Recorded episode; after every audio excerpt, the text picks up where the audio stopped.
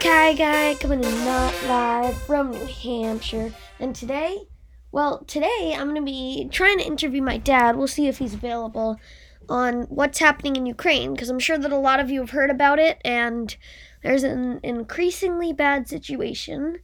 I've been watching a lot of the news, not sure about you guys, but it's scaring me a little bit, but I want to find out some more about it. So, let's go to my dad. As you can hear in the background, Douglas is also a little bit scared. So, hi, Daddy. Um, I was just calling you before you leave the office because yesterday, before you left, you said that uh, you it cost a hundred dollars to fill up your tank yesterday. So, how yeah. come?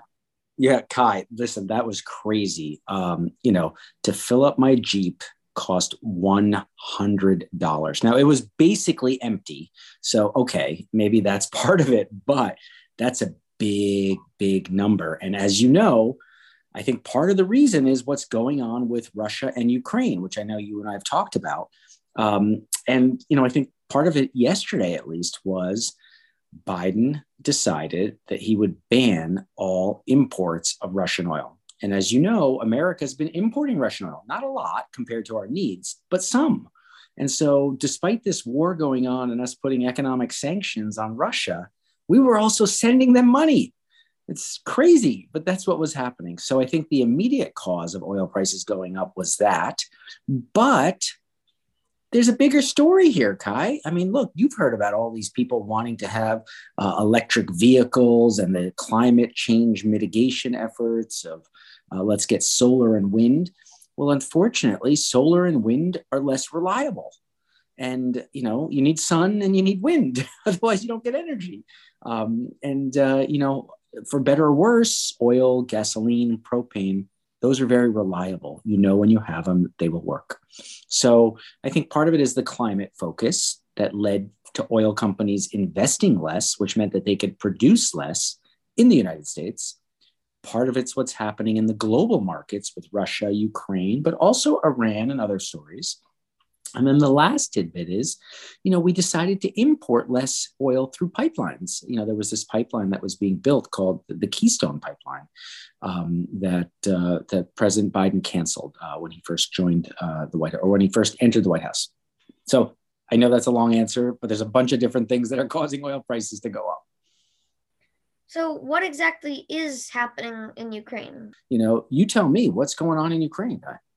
Um, I've been hearing a lot of the same things as you, a lot of um civilian bombings and really bad stuff, but uh will it affect like people in America in ways kind of other than oil prices or? Okay, so Kai, before we get started, I know we're going to talk a lot about economics and political dynamics, but it's really important that we not forget the fact that you know, a war such as what is going on in Ukraine today often has lots of casualties. There's a humanitarian crisis, and there's unfortunately women, children, and men that are dying. And so, you know, that's the real crisis here. So, even though we talk about economics, politics, and other dynamics, let's not forget that there are people dying. So, um, you know, we really should, our hearts go out to those people who are suffering.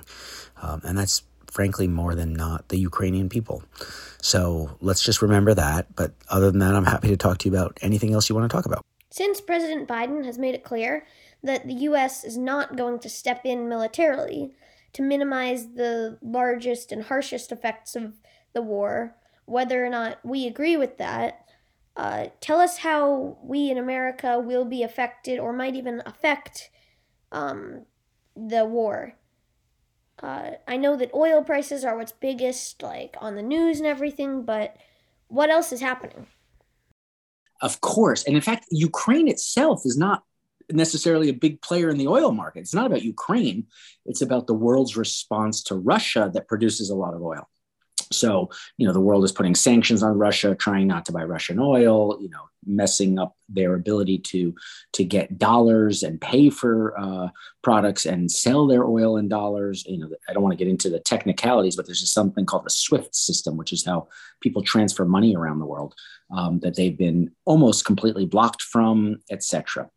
Um, but your question, which I think is a really good one, is how will what's happening in Ukraine affect us? And I think one way that people haven't been thinking about and probably need to is that it can affect food prices. So let me give you an example. Right now, Russia and Ukraine together, I think, I don't know the exact number, but it's close to 30% or maybe even more than 30% of the wheat in the world.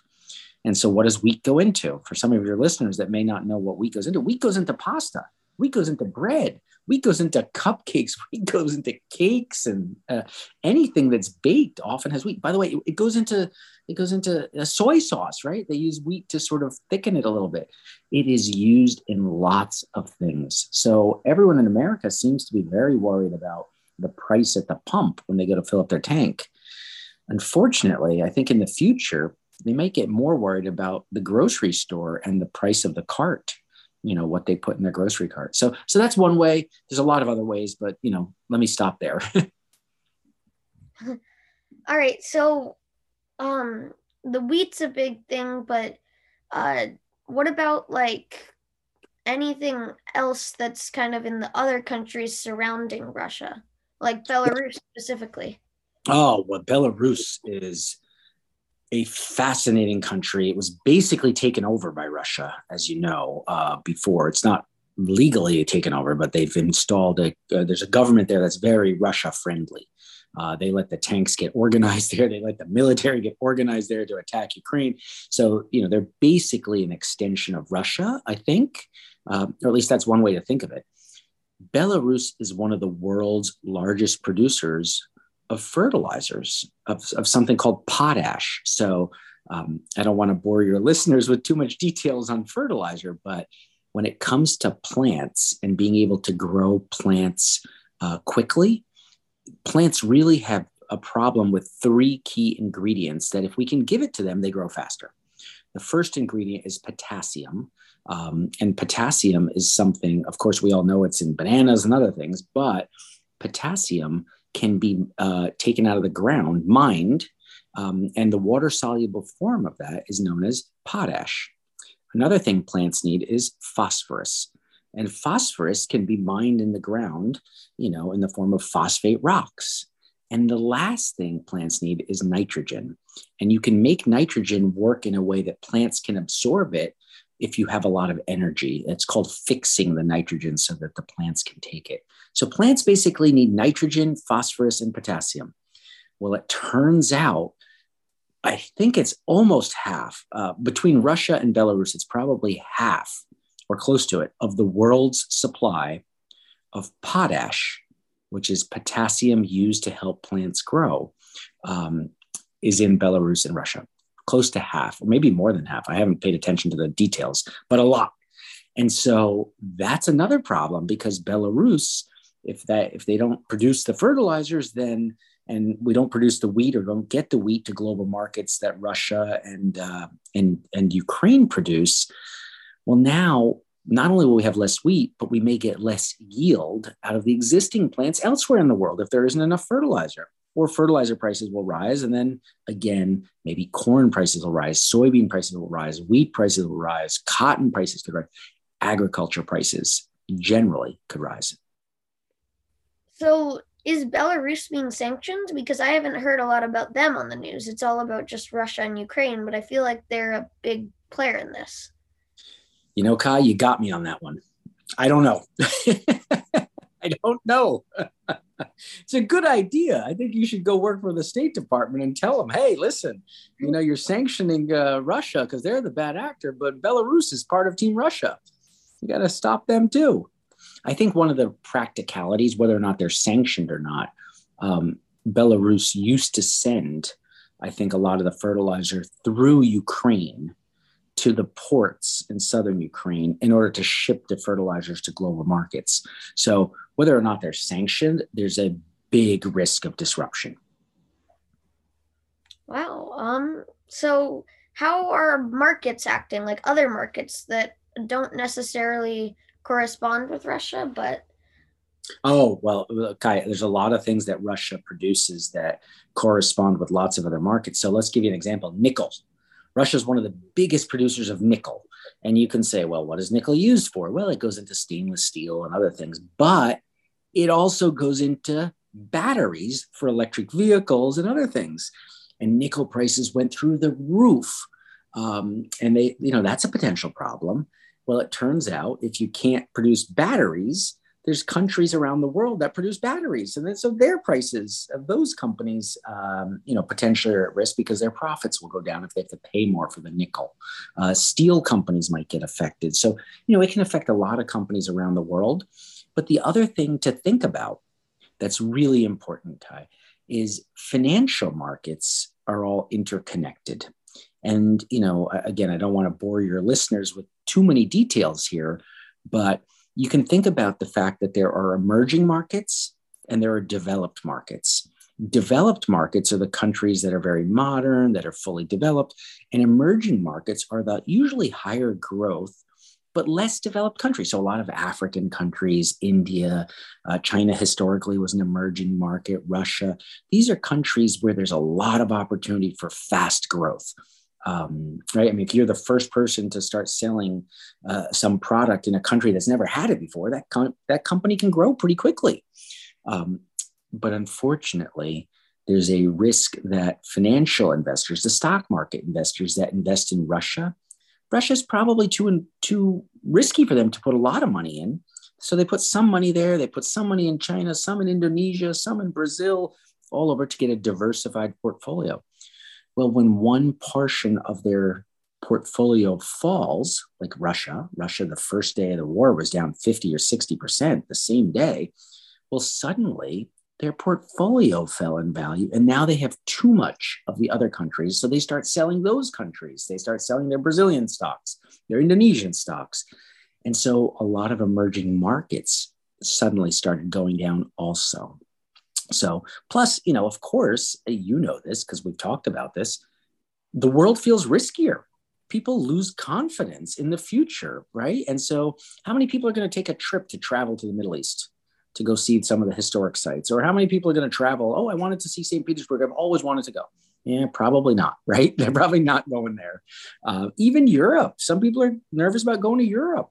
So, consumers change their behavior, investors change their behavior and yes, even though it's a Russia Ukraine, you know, focal event, it can snowball far beyond the borders or even the region. What about the markets specifically in the U.S., like the S and P and the Dow, which you see a lot about on like CNN or not CNN, but other news channels in the U.S. Yeah, I think you're thinking about CNBC that I watch. yep. So those markets have gone down generally, but they're pretty volatile, right? They go up and down a lot. They were already struggling this year for a different reason. They were struggling because um, the Federal Reserve was thinking about raising interest rates and was starting to say, hey, we're going to start raising interest rates. And they probably will start raising interest rates. Um, and it's it's very complicated. I don't want to bore you with this, but it has to do with inflation. So if inflation is going up, right, the price at the pump, you see how much more we're spending on everything, right? Everything is more expensive. Even when we buy meat at the grocery store, when you buy food, when you buy, you know, when you go to the gas station, our heating bills, everything's going up. And so it's expensive. Well, one way to slow down the rise in prices is to usually raise interest rates. Um, and so when they raise interest rates, it'll slow down the economy. The cost of money becomes more expensive.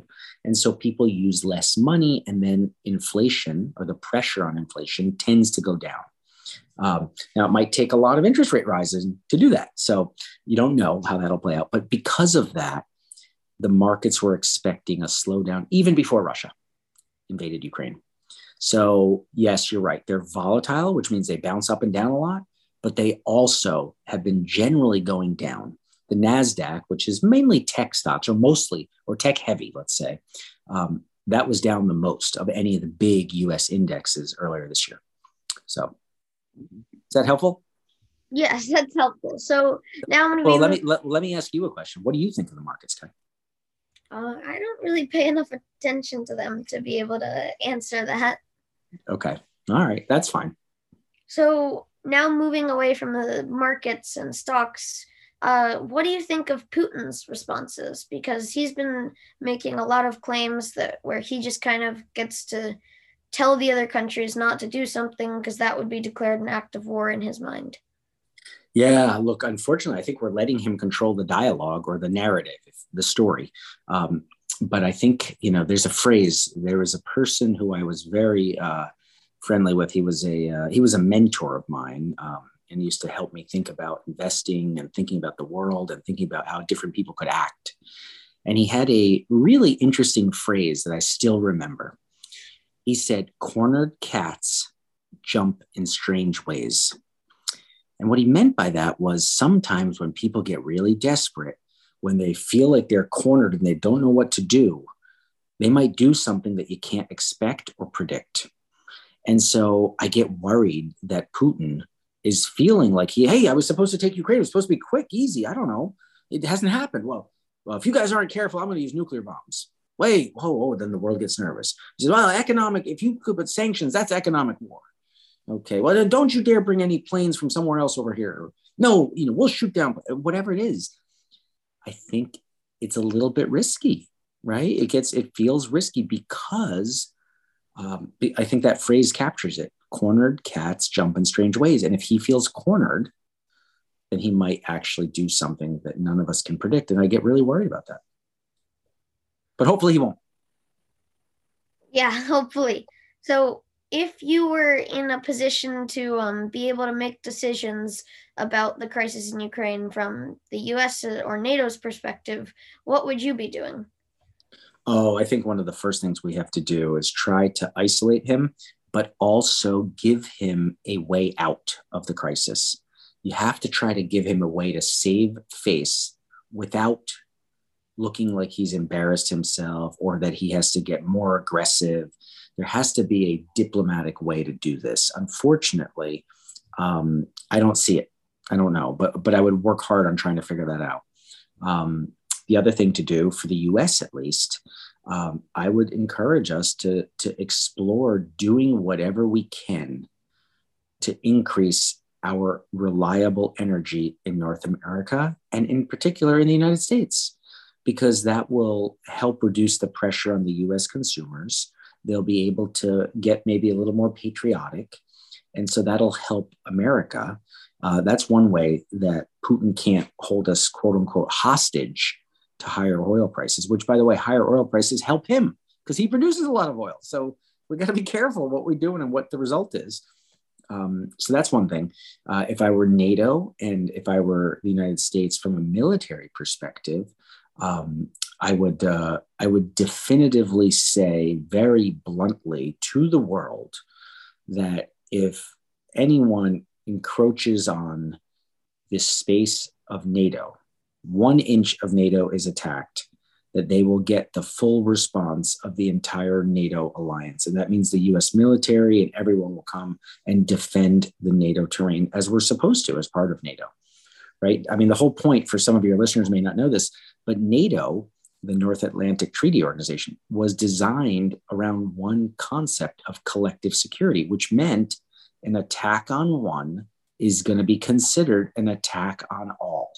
And so if someone attacks the US, we will attack back. And if they attack Poland or some other NATO country, that's considered an attack on the US. So we want to avoid having to get to war. We should tell them right away, Russia and ever, any attack will be met by the full force of the US military and our NATO partners. So I would do that. And then the last thing we can do, which I think we have the ability to, you know, if we did more drilling in the United States, we'd get more natural gas and we are, are, building these LNG terminals where we take the natural gas and cool it down and compress it, put it in a ship and ship it over to Europe. We can do that to help our, our friends in Europe um, get get by without Russian energy. Like they need that too, right? I mean, they need to keep their homes heated. They need to be able to have their their um, transportations working, etc. And so we can try to help them there. Right. So, what do you think of the current leaders' responses in, all, from all over the world and just countries' responses? Well, it's interesting. I mean, one. Let's start here. One of the things that I get really worried about that I've been hearing a little bit about recently is um, President Biden and the Biden administration has maybe they haven't officially said it, but it's definitely been a rumor through the press and other areas that we may be trying to get more oil from Iran and Venezuela. And then Saudi Arabia is an ally of ours, but but at least Iran and Venezuela are not. So I don't think it's a good idea to try to deal with the problem by going uh, dealing with the problem of fighting uh, of one of our enemies that we're buying oil from and we try to replace that oil with oil from different enemies. Like that doesn't make sense to me. Um, so I, ho- I hope we don't do that. Um, and you know we can talk about iran if you want. Um, you know I, I, just wrote a piece about iran and, and sort of what's happening with that nuclear deal that's being proposed. We can come back to that but i think that that's a very bad idea for us to go replace the oil from one enemy with the oil from different enemies. I don't think that's a good idea. Um, in terms of other countries' responses, you know, every country generally tries to look out for themselves, guy. Um, and that's something that you have to respect, at least because they have they're elected by their own people, and they have to make sure they try to take care of their own people. Now, combining that need to take care of your own people with the need for collective or global peace and security is a delicate balancing act. So some countries have done it better than others. You know, Germany originally said, no, you can't do the sanctions. No, we still need the oil and energy or, or the gas. No, you can't. Like, and so there were some exceptions to the sanctions we put on Russia at the beginning because Germany didn't really, we didn't even sanction SWIFT and any of those electronic payment systems because I think it was mainly Germany, but it could have been other countries. Said, no, no, no, we, we need the energy. We need to be able to pay them for the energy. We won't get energy. So, you know, that's a tough situation. And, you know, I, I don't want to pass too much judgment, but, you know, we find ourselves in that situation because we allowed Germany to get hooked on Russian energy. Um, other countries, you know, it's kind of wink, wink, nod, nod, a little bit, you know, I think interesting, let's say, how China's responded, right? I mean, Xi Jinping and Putin were sitting together at the Olympics and you know, you have to wonder, well, did Putin tell Xi Jinping that we're going to do this in Ukraine? You don't know. But they're two very aligned partners. They put out a big memo about how they're super good partners on everything. And you have to wonder whether or not they're on the same team. Right. So I think that's a good question to, to think about. Um, and then even a country like India, you know, you would have hoped that they would have jumped up and down to try to, you know, help global stability, peace, and we want to protect. They've been maybe less, you know, less vocal on that matter than I would have hoped. Um, and so, whereas you know there are other countries like Kenya, which is really interesting. The Kenyan ambassador to the United Nations talked um, during a small speech he gave at the UN about, hey, look, all of us in Africa, he said, we've been dealt with borders that we don't like right? I mean, sometimes there's a tribe that was divided because our colonial rulers decided to draw a line in between. They didn't think about where our people were. They thought the line should be here for the country and not there. And they said, but we've all decided to live our lives forward, protecting and respecting borders. And we're allowing ourselves to go across borders with economic relationships and unions, with political relationships and unions, but we are not changing borders by force. And so, you know, I think that kind of sentiment exists probably more broadly than we think. Uh, a lot of countries, I think, believe that. Um, but some of the biggest ones were silent, which was a little disappointing. Yeah. What do you think? I think that it's disappointing that the countries that are larger and closer to Putin won't do anything because I feel like they have more of a chance of stopping him than the countries he's already enemies with. Yeah, no, I think you're right. You're probably right. They, they probably could have had more influence on him, but you know, you have to ask the question. Maybe they actually wanted him to do this. You never know. Maybe that it allows the world to be focused on Russia and Ukraine. And you know, there's been a lot of people hypothesizing that, well, you know, maybe China now can pay more attention to reintegrating Taiwan. So you don't know. You know, we really don't know what's motivating who and why, but I think you're right. It is disappointing. Yeah. Well, thank you for joining me. Thanks, Kai. You know I'll always join you whenever you ask. I'm just honored to be get, getting the invite to come back. This is fun. Um, so I will see you after I wrap up the rest of my workday here. But uh, good luck editing it, and we'll uh, I'll talk to you uh, later tonight. Talk to you later. All right, bye.